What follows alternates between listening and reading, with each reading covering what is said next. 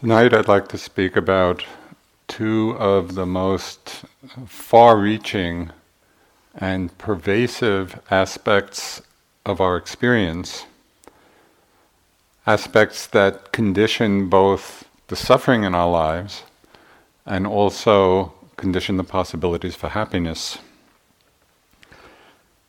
And these two aspects play out both in our meditation practice and in our lives. And these are the realms of thought and emotion. So in order to have a fuller understanding of how we can work with thought and emotion, I think it's helpful to understand and put them in the context of what are called the two truths. That is, the level of relative conventional truth or reality, and the level of more ultimate truth, more ultimate reality. We can also understand these two levels. The relative level is the level of content and the level of karma, of cause and effect. The more ultimate level we could think of in terms of the process or in terms of understanding emptiness. When we look at thought and emotion in terms of these two levels, the relative level and the more ultimate level, we see that these two levels work to balance our approach in working with these two aspects of our minds. And it's important to consider both the relative and ultimate levels because, particularly in spiritual practice, it's very easy to become attached to one level or another. I mean, we're very familiar with being attached to the relative level because that's the level of our personal stories and our dramas. You know, we get caught up in the content of our minds. So it's easy to see the attachment to that level. But it's also possible, and this can happen in spiritual journey, where people get a glimpse of emptiness, the more ultimate level, and then we become attached to that and ignore the relative. And that's the whole phenomena of spiritual bypass, where we're not attending to the relative, to the content, to the things that need attending to, because we up-level everything, it's all empty. And so a maturity in practice is really when we understand how these two levels really form a union, you know, and we integrate them into our lives. So the union of these two levels was expressed in a very pithy way by the Zen master Sung San Sunim. He died some years ago, Korean Zen master. He said, "There's no right and no wrong. It's the emptiness level. But right is right and wrong is wrong." And that's the relative level. And we have to hold both. There's no right and no wrong, but right is right and wrong is wrong. So the importance of working with thought and emotion is highlighted in all of the different Buddhist traditions. One Tibetan text describes the untrained mind as tumbling like a waterfall. Does it sound familiar? In terms of one's own experience, you know, where the mind is just tumbling with thoughts and feelings and emotions.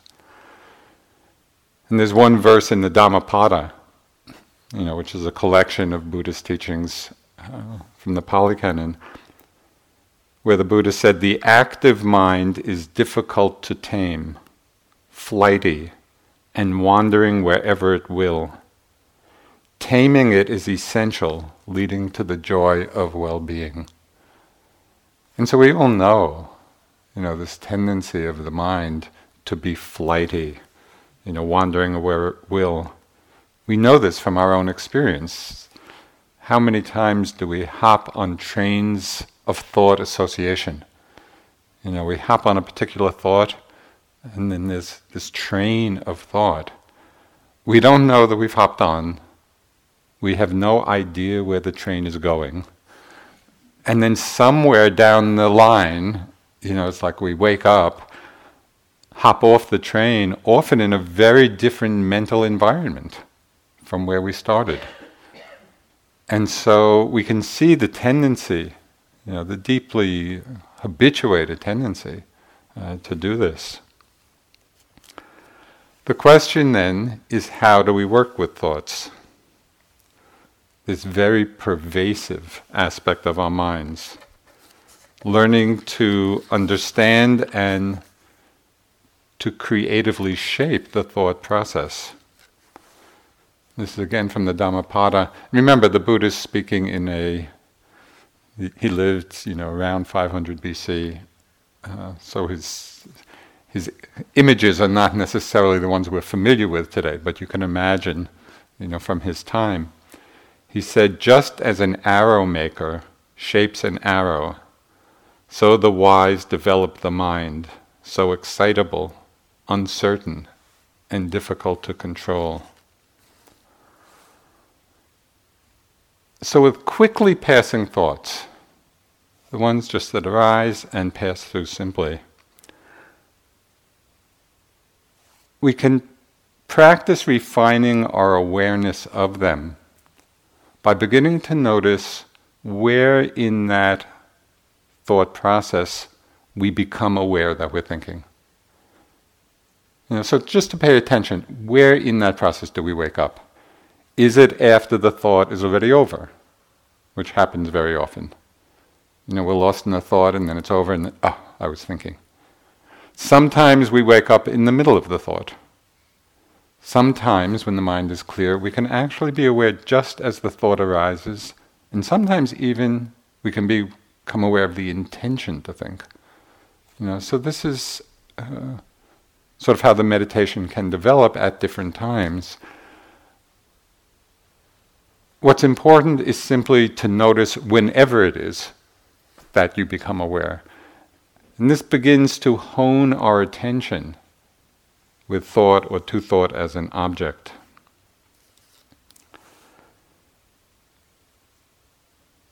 The important point here, as we become mindful of thinking, is not to add a judgment or the attitude of a judgment or aversion to the thinking process, or resistance. Suzuki Roshi, who is the founder of the San Francisco Zen Center, in his book Zen Mind, Beginner's Mind, he had a phrase, when this book came out, in the late 60s or 70s, classic, in those days. So one of the lines in it has stayed with me all these years. He said, "Don't be bothered by your thoughts. Let them come and let them go." What a inviting instruction. Don't be bothered by your thoughts. Let them come and let them go. But when we have longer trains of thoughts, when we're really lost or caught up, for an extended period of time in the whole story, then we need different strategies. Or with thoughts that come again and again, repeatedly. In this situation, we need to understand the broader meaning of the Pali word sati, which is usually translated as mindfulness. But it has a wide range of meaning and application. So the root meaning of the Pali word sati is to remember. Then the question is, remember what? And two aspects are highlighted in terms of what we should be remembering in the development of sati. One is remembering or calling to mind what is skillful and what is unskillful, what is wholesome and what is unwholesome. And the other aspect or thing we need to remember is remembering the present moment's experience. And here's the meaning of sati, or mindfulness, coming face to face with what's arising. So this is just the opposite of absent-mindedness. Now there's mindfulness, wise mindfulness, right mindfulness, and absent-mindedness, when we're not coming face to face with the present moment.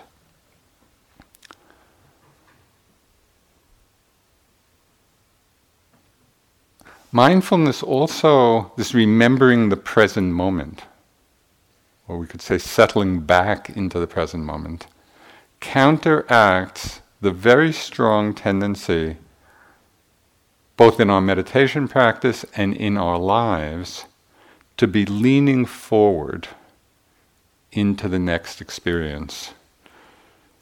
You know, we're leaning forward in our lives in anticipation of the next event, or the next experience. And in meditation often, and this is a common tendency, we're leaning into the next moment. We're with the in-breath in order to feel the out-breath. We're lifting the foot in order to move it forward. And so there's that slight forward lean. It's expressed very well in a line by James Joyce describing one of his characters. He wrote, "Mr. Duffy lived a short distance from his body." You know, and I think Mr. Duffy describes most of us. You know, we're a little bit ahead of ourselves. And one way you can tune into this, and this is a very skillful practice that you can do throughout the day, is pay attention to the feeling of rushing. You're all familiar with that feeling, that internal. What is rushing? What does that feeling come from? We're rushing when the mind is ahead of itself a bit. You know, we're here in order to get there. And we're not actually settled back in the moment. So as you go through the day, whenever you feel that you're rushing, and it doesn't have anything to do with speed, you can rush moving quickly, you can rush moving slowly. You cannot rush moving quickly or moving slowly. I saw this really clearly once when I was paying attention to this in my practice and really noticing it many times during the day when there's just that slight leaning forward. And I noticed I was doing walking meditation, and then the lunch bell rang, and I was walking just as slowly. But, you know, I could feel that inner pull to the dining room. So this is really helpful, this mindfulness then, remembering the present moment. By noticing the times of rushing through the day, you'll notice those times when you are out of the moment, when you're a bit ahead of yourself. And you can stop, cut the momentum, and simply come back.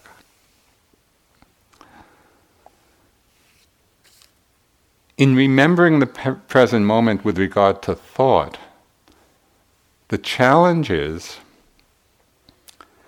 that these objects of mind are very slippery. You know, they seem to slide into our experience, and they don't have a big initial impact. You know, there's not the same impingement, you know, on our awareness that, for example, sensations have. When different sensations arise in the body, we're generally aware of them quite quickly. Or even sounds, because there's an impact. Thoughts, they're so sneaky. You know, they just kind of slide in, and we're really often unaware that they're there.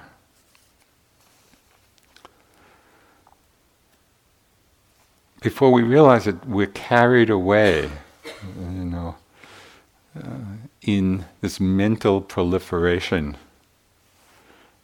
It's like we're lost in the dream of our own mental activity. And it really is like a dream state, because we're not aware at that time that the thoughts are present. It's as if we're dreaming ourselves into existence. And that's why mindfulness of thought is such a powerful vehicle for waking up.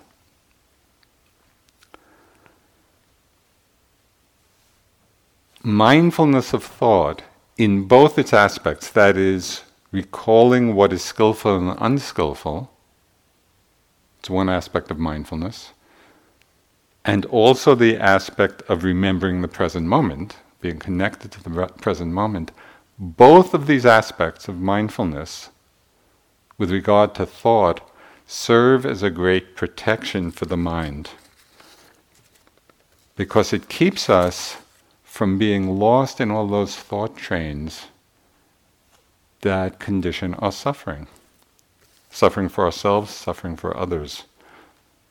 Now, without mindfulness of thought, we are simply acting out all the habit patterns of our conditioning. And the importance of this was highlighted in a teaching by Ajahn Sumedho, the American monk who was kind of the senior disciple of Ajahn Chah and who brought the Thai forest tradition to the West. He said, our life in the Dharma is not about following the heart, it's about training the heart. And I think this is a really important reminder, because often, kind of in New Age circles, well, just follow your heart. Being experienced meditators, you already know that not everything in our heart is wholesome. There is a lot that is, but unless you happen to be a saint, and if you are, please let me know. So it's not just a question of following whatever arises, it's actually training it, and part of this training is discerning what's skillful, what's unskillful. Carol spoke last night of the Buddha's discourse on two kinds of thoughts, where he was describing as a bodhisattva how one of his practices was to see what thoughts were skillful, what thoughts were unskillful, what was rooted in greed and hatred and delusion, what was rooted in generosity and love and wisdom. So we begin to actually discern the different kinds of thoughts. And again, in that same sutta that Carol was speaking about, when the Buddha goes on to say why this is so important. And she mentioned this last night, but I felt I wanted to repeat it again tonight, because it is such an essential teaching that we often overlook. When the Buddha said, whatever we frequently think about or ponder will become the inclination of our minds. How often do we relate to thought, it's just a passing phenomenon, it doesn't really have much impact. But whatever we frequently think about and ponder, that becomes the habit pattern, that becomes the inclination. It's that neural pathway becomes more and more strongly established, and so it's easier for that kind of thought, that same thought, to arise again. We're establishing a habit pattern. If we realize this, then we can see the importance of discerning, what habit patterns are we establishing and deepening and strengthening in our lives? Are we strengthening habit patterns of desire, of ill will? Are we strengthening habit patterns of kindness, of generosity? And we do this through mindfulness of our thoughts, discerning what is skillful and what is unskillful.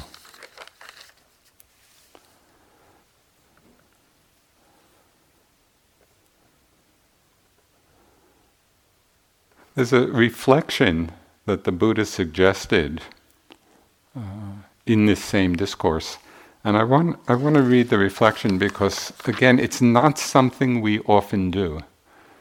And in teaching of the meditation here, we don't often emphasize, reflecting as a method. But there are times when it can be really helpful. And so this is the Buddha describing his own practice on his path to Buddhahood. He said, when a thought of sensual desire arose in me, I understood thus.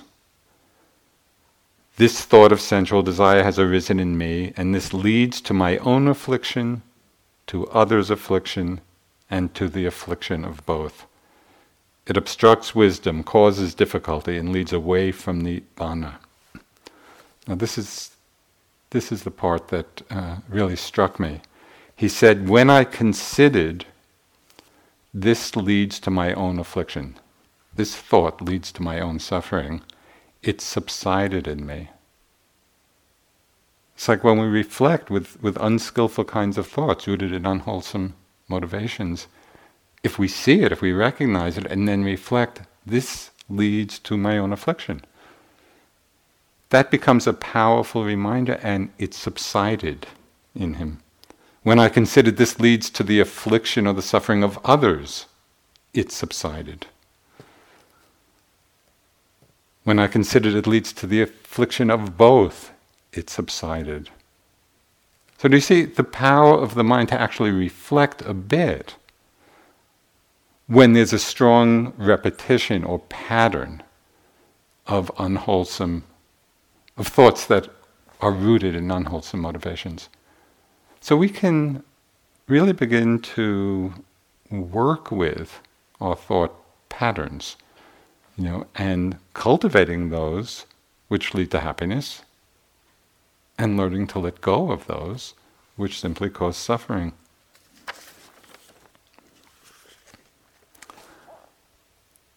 Sometimes this reflection may not be enough.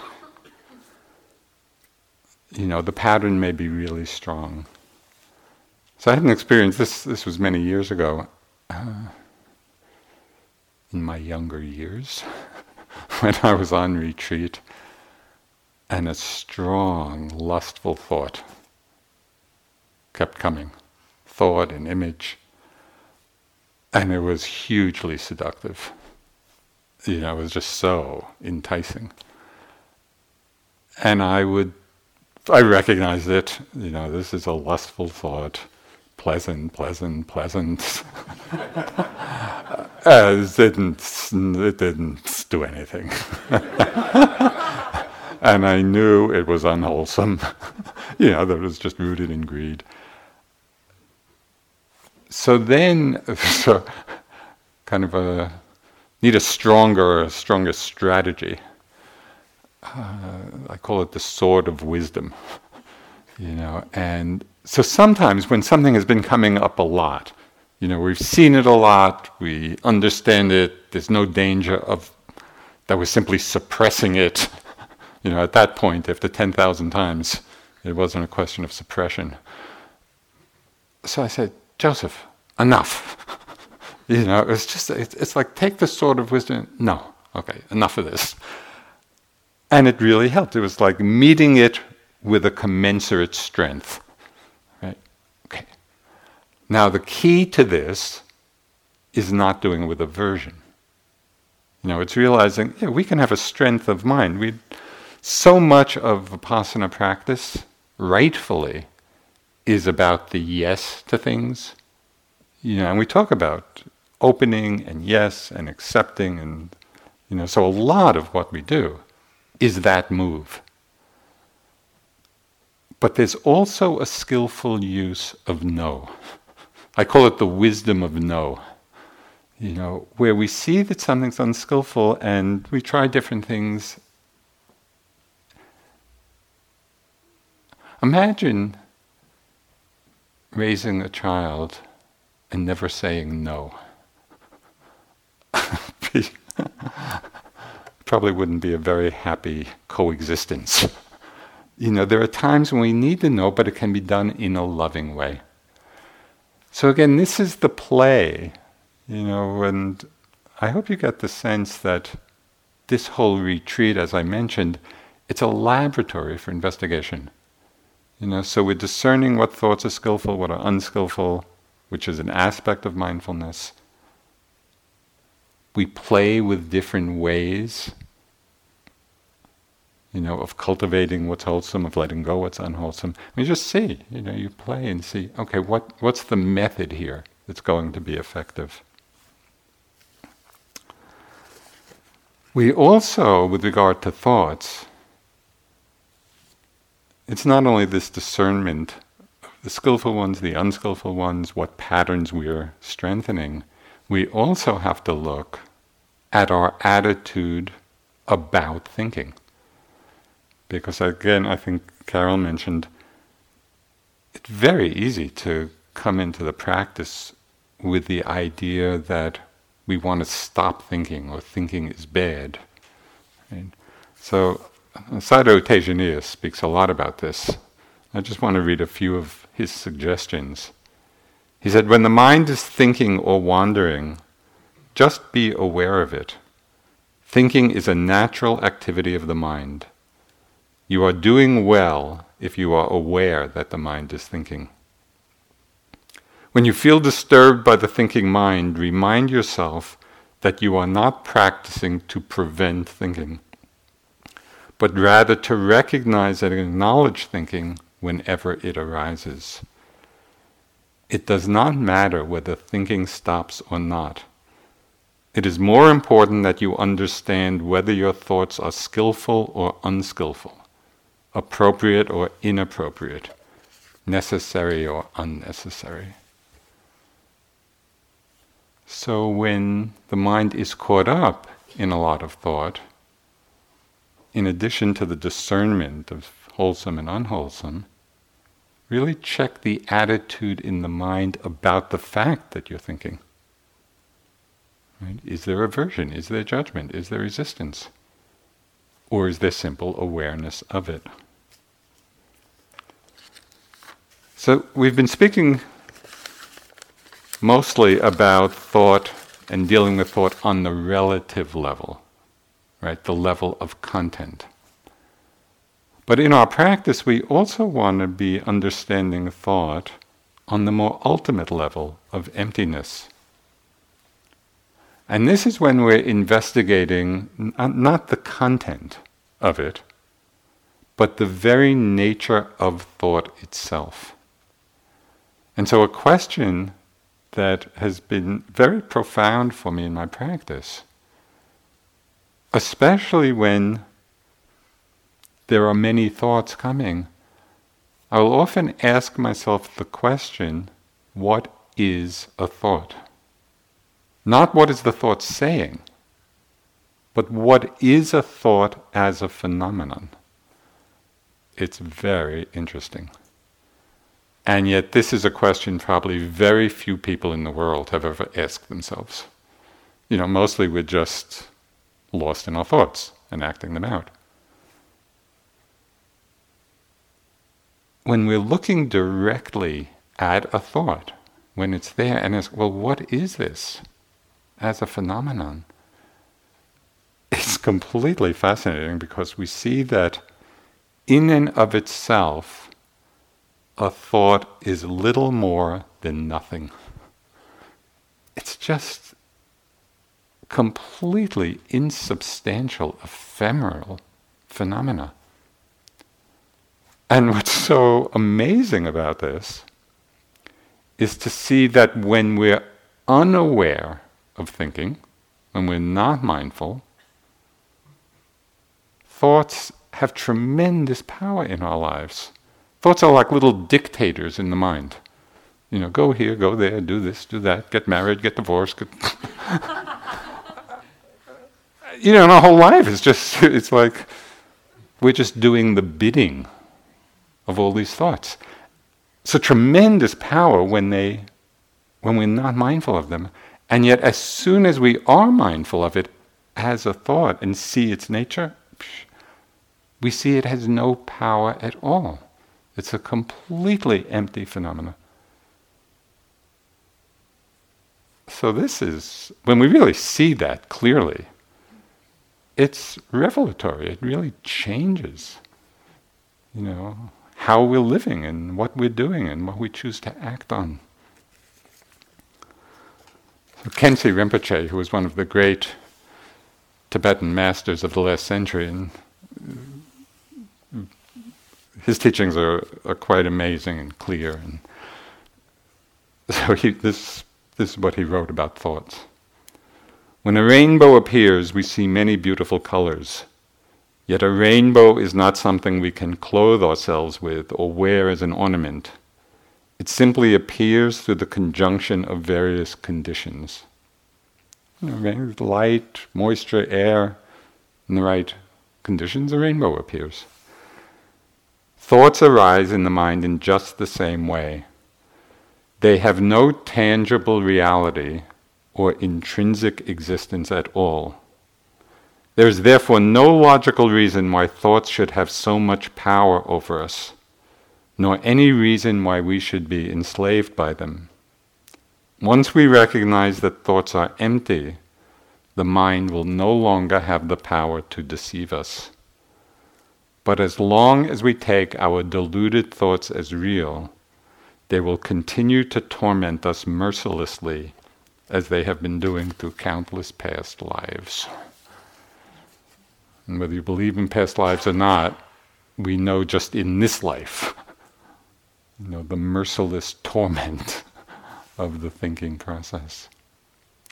So this insight into the empty nature of thought, this is not some esoteric, advanced practice or teaching that you need to go into a cave for 30 years to understand.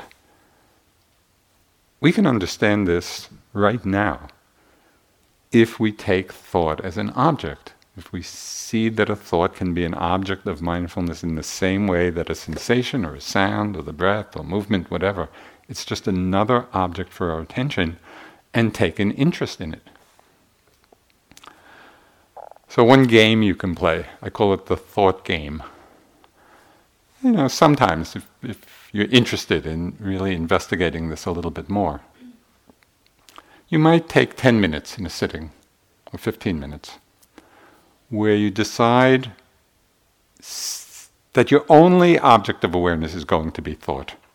So it's like sitting back in a movie theater, and you're just watching the screen of the mind. And you're simply waiting for thoughts to come. So first, because you're waiting for them, you'll be happy when they do come. So instead of fighting, oh, good, a thought. That's what you're waiting for. So first, it changes the attitude. We actually are happy to see them. And then we begin to notice, because we're just watching the screen of the mind, we see, there are thoughts on many different levels. Some are really loud and clear and obvious, and some are really soft and subtle, like whispers in the mind, and some sneak up from behind. I'm doing pretty good. So we need a 360-degree screen. So just do this if it appeals to you. Just do this, like for 10 minutes, 15 minutes, and you'll see that there's an immediacy to our ability to really learn about the nature of thought. Both on the relative level, this is the content and discerning what's wholesome and unwholesome, and even more liberating to see it on the more ultimate level of their emptiness, their insubstantiality. Okay, so mindfulness of thought can also lead pretty directly into a greater awareness and mindfulness of emotions. So as we all know, emotions are a complex phenomena. Emotions are a constellation of physical sensation, of thought, of different qualities of the heart. So it's all together. They constitute what we call an emotion. And there's a wide range in our ability to know what we're feeling. For some people, for whatever reason of conditioning, it may be quite difficult to connect with what we're feeling. We might be going on in our lives and not really understanding or recognizing that there is some underlying emotion which is motivating a lot of our actions. You know, maybe it's the underlying emotion of desire, or fear, or unworthiness, or shame, or it could be anything. You know, the emotion is there, and we may not have tuned into it, and yet it's conditioning how we act and are in the world. For other people, we may actually know what we're feeling. We may recognize what emotion is there, but still be caught up and lost and carried away and identified with them. You know, carried away in this flood tide of emotion. We know what the emotion is, but we haven't yet seen a skillful way of being with them. So there are different ways we can train ourselves to be mindful of different emotions. With emotions in general, and more specifically with the afflictive emotions. Those feelings that cause suffering in our lives, both for ourselves and others. So one very interesting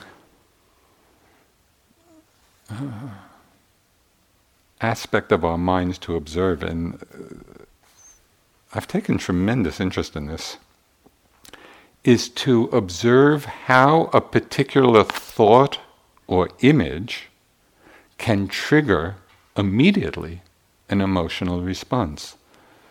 You know, we may think of someone who hurt us in some way, and immediately it can trigger anger or ill will or resentment. Or we think of someone we love, and just in the moment of seeing the image or having the thought, you know, it triggers the emotion of an open-hearted feeling. Or we might think of someone we're strongly attracted to.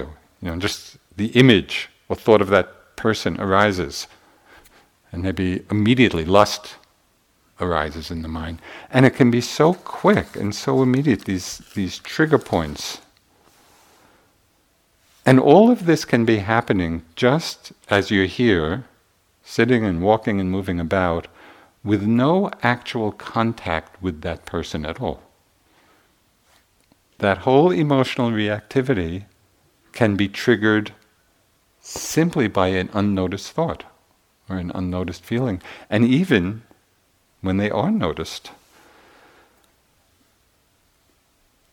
If we can watch this process, you know, of seeing the thought and how it can trigger an emotion, it really helps us both to be more mindful of the emotion, because we're seeing it right from the beginning, and also we begin to see more and more deeply the conditioned nature of that emotion.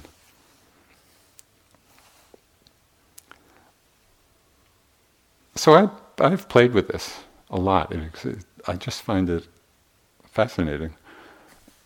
So one time, I was noticing how particular thoughts of a person and a situation would trigger either anxiety or ill will. One, with the situation, it was something I had to do, and I had the thought about it, and I felt a little anxious about it.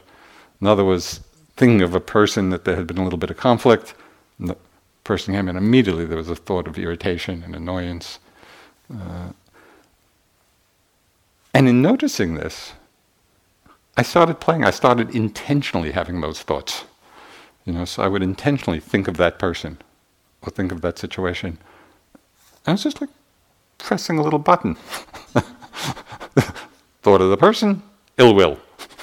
Thought of the situation, anxiety. And I kept doing this because it was just amazing to me, the process of seeing it, like, how does that happen? You know, how a thought in the mind can trigger quite a big response. So at a certain point, that just as I was playing with this phenomena, the impersonality of it all became so obvious, it became humorous. You know, it's just watching the mind do its thing, you know, and it really helped to see the conditioned nature of these emotions. Well, I don't know whether you find it as amusing as I do, but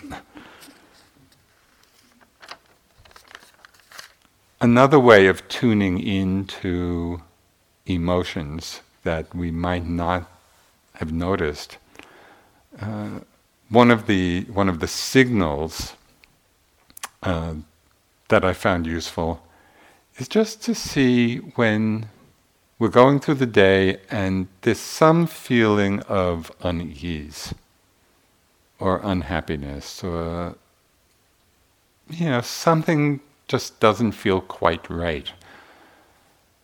That itself, that feeling of unease, can be a signal for us to look, to take a little more care and investigate, okay, is there an underlying emotion here that I'm not paying attention to, that I'm not open to, that I'm not aware of?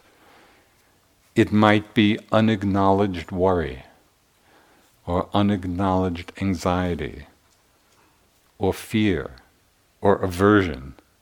There's something going on which is giving us that feeling of unease. So you can use the uneasiness as a wake-up call to, okay, what is the emotion that's underneath?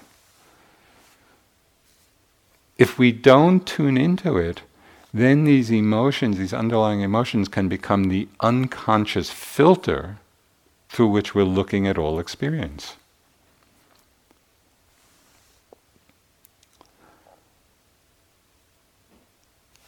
Another reminder to look at what's going on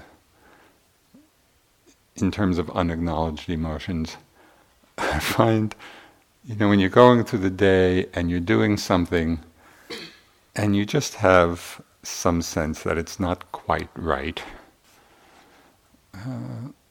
So I'll just give you an example. This happened years ago. I was on retreat here at IMS. And you know, in the dining room sometimes at lunch there'll be a dish and in front there'll be a little sign, "Moderation, please." So I was going through the line and they had this sign in front of something I really liked. So I'm going through the line and I really like this. You know, I had been on a long retreat, and I deserve it. So I took more than I really should have. But I knew, you know, just even as I was doing it, you know, this isn't quite right. So just that feeling, you know, oh, this is a little bit off. So it prompted me to, okay, well, what's going on? What's, you know. So I just started looking, you know, what was underneath that action. And I saw, I mean, it's obvious, I saw the greed and the desire. And then, you know, I was back at my place at the table eating, and then I felt the shame and I felt the embarrassment, and I kept looking over to see if there was enough left for people at the end of the line.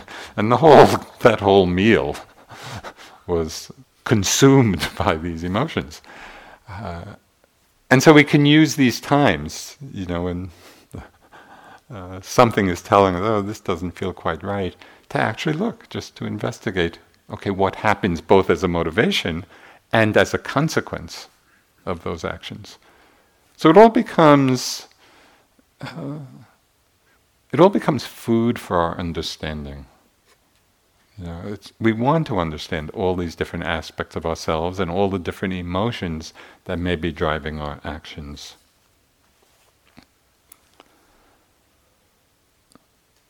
Sometimes we don't recognize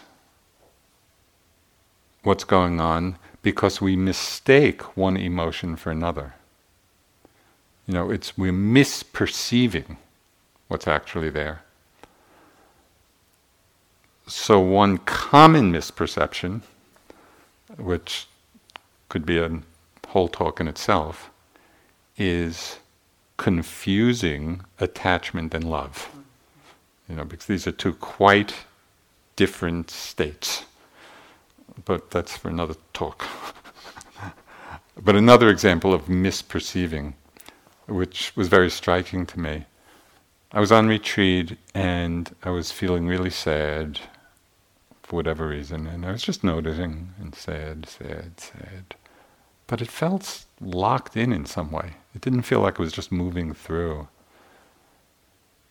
So then I began to wonder, well, what's really going on here?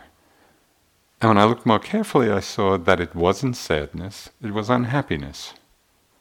And they're kind of related, but they are different feelings. They're not the same thing. As soon as I recognized clearly what it was, that made possible the acceptance of it, and the acceptance, the letting go.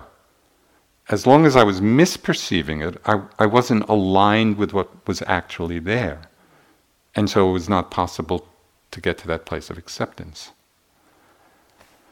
So I'm not suggesting at all that with every feeling that comes up, you go on a investigation, well, okay, what's this, and what's this, and what's this, and am I perceiving it correctly? And not that at all. But if you feel caught in some way, if you're going along and you really feel stuck in some emotional state, and you try, different ways of relating to it and being with it, the ways I've suggested, then at that time you might look, okay, well, what's really happening here? And just to see if you're perceiving it correctly.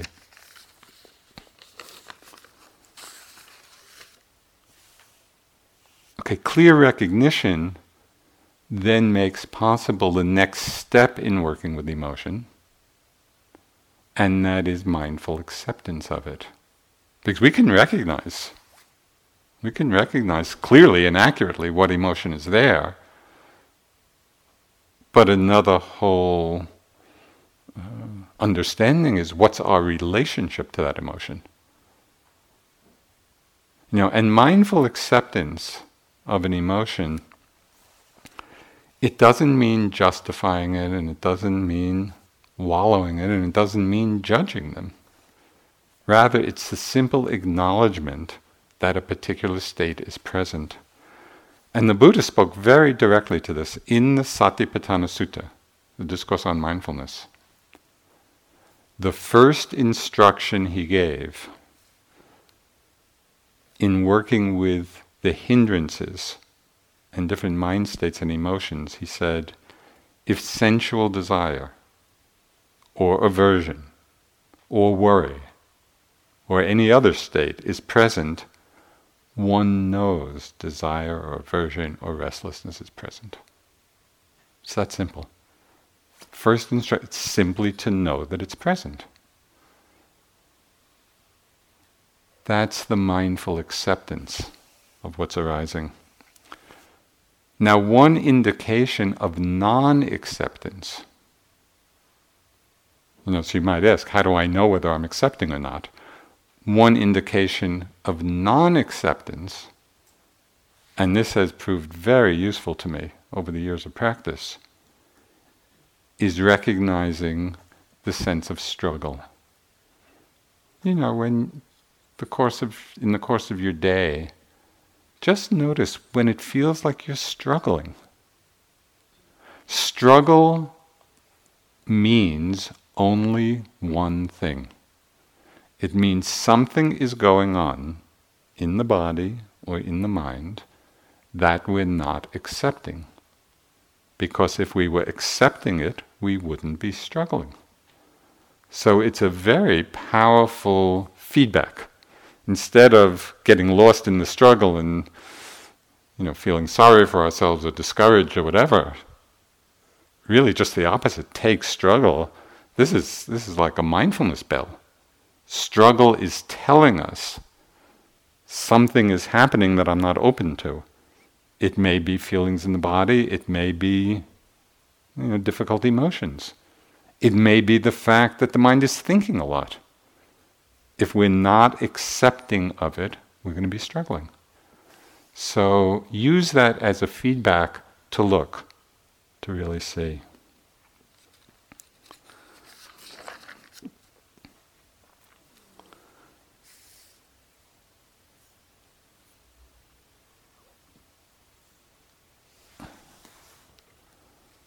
You know, we all have established a comfort zone of things, of experience that we're comfortable with. And in our meditation practice, we come to the boundaries of what we're comfortable with. You know, it may be intense physical sensation, or it may be strong emotions.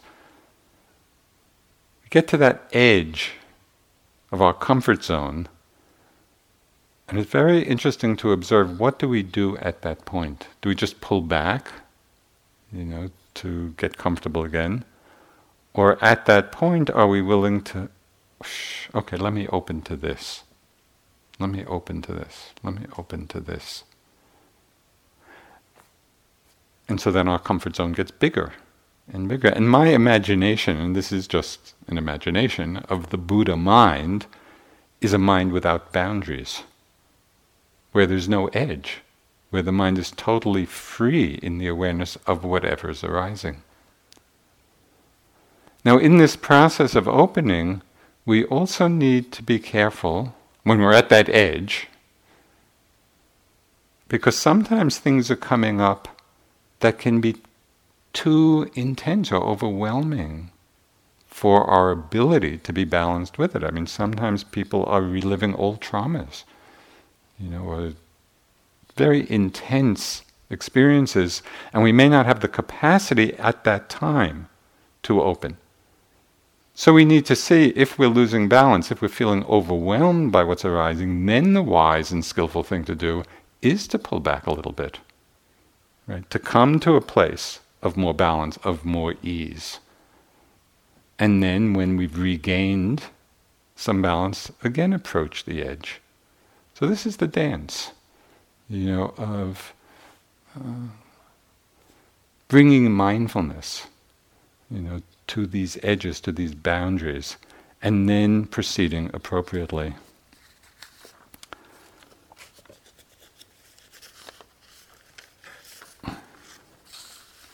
So the last step in working with emotions, and this is the most challenging and the most liberating, both with those that are afflictive and also those that are skillful, is learning how to be with all emotions without identifying with them, without taking them to be self. And it's this understanding that transforms all emotions into wisdom. So what does identification with emotion mean? We're very familiar with that. You know, it's when we're lost or caught up or identified. You know, I'm angry, I'm sad, I'm happy, I'm excited, I'm enthusiastic, I'm depressed. Well, in all of those ways of being with emotion, we have created the sense of self in them. And what we learn through practice, through being mindful of emotion, is that the I and mine are extra. We can open to all of these states and be completely connected with them and feel them and experience them without the identification with them, without personalizing them. So for myself, the main afflictive emotion in my practice over the years was the emotion of fear. And it would come up for a long time in very intense ways. It was just like my energy system was opening to primal fear. I mean, it wasn't rational. There were times when I was afraid to go from sitting to standing. You know, irrational. But the emotion was just very powerful. So I was working with this for a long time. It took me years of working with it to understand that in all that time I was recognizing that it was there, but I was taking the recognition to be mindfulness. But I was with it in order for it to go away. So all along there was aversion to the fear. And I didn't realize for quite a while that aversion, first seeing it, and then seeing that the aversion was feeding it. And it was only when I came to a place of acceptance that the non-identification with it could happen. And it was expressed, it was a very vivid thought in my mind, if this fear is here for the rest of my life, it's okay. It's okay. So I actually offered to you as a magic mantra for the next 6 weeks or 3 months, it's okay. Whatever's arising, it's okay, it's okay, it's okay. Because it reminds us just to soften, to settle back, that it may be unpleasant, but it's okay to feel it. Okay, one last little... There's a lot. This could be a 2-hour talk, but...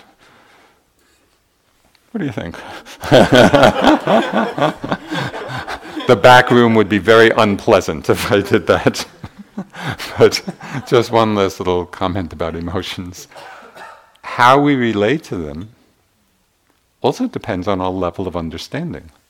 And so what may make one person very upset and difficult, one situation, may leave another person quite at ease.